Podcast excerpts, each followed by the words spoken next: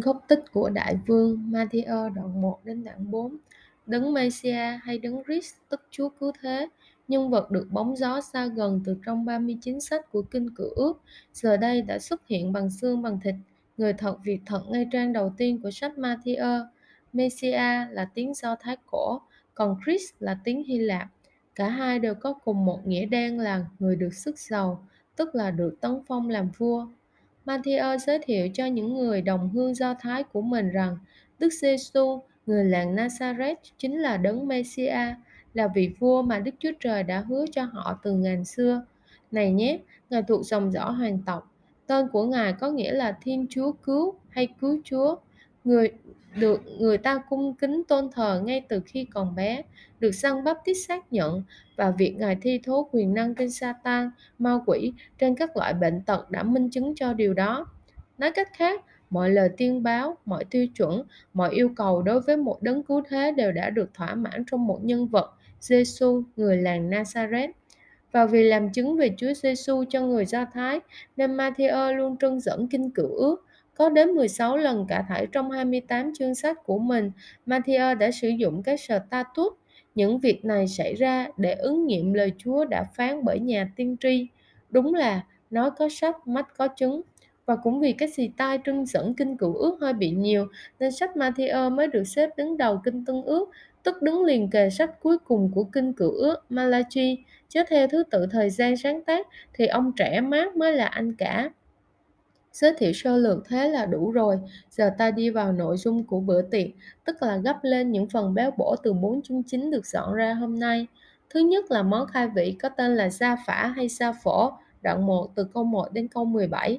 Eo ôi, không khác chi một hóa đơn tính tiền siêu thị thế kia thì nhấm nháp cái kiểu gì, toàn là sinh đẻ không à, lại là toàn tiếng nước ngoài nữa, thì có mà khai tử chứ khai vị cái nổi gì. Yên tâm đi, thịt có cái ngon của thịt, xương có cái bổ của xương. Xem này, trong bản hộ tịch đó có cả người nổi tiếng lẫn người vô danh đúng không? Thế mà cả hai đều có chỗ trong chương trình của Đức Chúa Trời cả đấy. Cả hai đều được Chúa chọn để giới thiệu cho đời một đấng cứu thế đấy. Còn nữa, trong bản sao phổ đó không chỉ có đàn ông mà còn có cả đàn bà nữa đấy. Không kể cô thôn nữ Mary thì có bốn bà cả thảy, Thama, Rahab, Ruter, vợ của Uri, tức là Bathsheba. Có hai bà không phải là người Do Thái, Rahab, ruter và cả bốn bà đều có một quá khứ không lấy gì làm tốt đẹp cả. Thế mà họ vẫn được chọn làm tổ mẫu của Đức Chúa Giêsu về phần xác, họ vẫn được Thiên Chúa chọn để giới thiệu cho đời một đấng cứu thế đấy.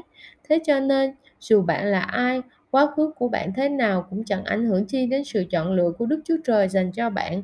Bạn có biết rằng bạn đã được Đức Chúa Trời chọn lựa để giới thiệu cho đời một đấng cứu thế không? từ phần cuối của chương 1 và trọn chương 2, ta cũng sẽ học biết được những phương cách mà Đức Chúa Trời thường sử dụng để tỏ bày ý muốn của Ngài. Trước hết, ý muốn của Chúa luôn được bày tỏ trong lời của Chúa, tức là lời Kinh Thánh. Ngoài ra, Chúa có thể sử dụng giấc mơ hoặc những hiện tượng siêu nhiên để dẫn dắt con người thực hiện ý muốn của Chúa. Thế nhưng, luôn tồn tại ba cách đáp ứng của con người khi biết được ý muốn của Chúa. Một là thù ghét chống đối ra mặt, mà đại diện là vua Herod hai là thái độ dửng dưng, không quan tâm với đại diện là các thượng tế và chuyên gia kinh luật đây là nhóm người mà về phương diện lý thuyết thì biết rất nhiều về chúa, nói rất rõ về chúa, nhưng trong thực tế thì chưa từng có được một mối quan hệ cá nhân thật sự với chúa. Và nhóm thứ ba là sẵn lòng tìm kiếm chúa để tôn thờ chúa. Đơn sơ vâng lời chúa, đại diện của nhóm này là joseph và những học giả đến từ đông phương. Chiếu theo những mô tả trên đây thì bạn đang thực sự thuộc về nhóm nào? Món tiếp theo Nơi đâu thật sự có Chúa hiện diện thì nơi đó luôn có người tìm đến, kể cả người nước ngoài. Dù nơi đó chỉ là một xóm quê nghèo như Bethlehem hay vùng sâu, vùng xa, chó ăn đá, gà ăn muối như hoang mạc mà Giăng Bắp Tít đang hầu việc Chúa. Thế cho nên điều mà mỗi một anh chị em chúng ta cần phải ưu tiên một là tìm kiếm Chúa. Một khi mà lòng chúng ta thật sự có Chúa, hay nói cách hình ảnh là một khi mà chúng ta là một mảnh đất tốt, thì không người này đầu tư cũng sẽ có người khác đầu tư mà một khi lòng chúng ta và cuộc đời chúng ta thật sự có Chúa thì dù có ở nơi nào hay làm công việc gì đi nữa, Chúa cũng không bao giờ để chúng ta phải chịu thiếu thốn đâu. Hãy nhìn vào những tặng phẩm mà những học giả ngoại quốc dâng cho Chúa trước khi Joseph đem Mary và hài nhi Giêsu đi lánh nạn. Hãy nhìn vào sự cung ứng siêu nhiên của Đức Chúa Trời cho tôi tớ của Ngài là Săn Bắp tiết trong hoang mạc, để luôn vững tin nơi Đức Chúa Trời mà chúng ta đang thờ phượng và phục vụ bạn nhé. Trong bốn chương kinh thánh hôm nay, chúng ta còn cần học theo gương vâng lời và đầu phục ý muốn Đức Chúa Trời cách tuyệt đối của Joseph, của San Baptist và của chính Đức Chúa Giêsu.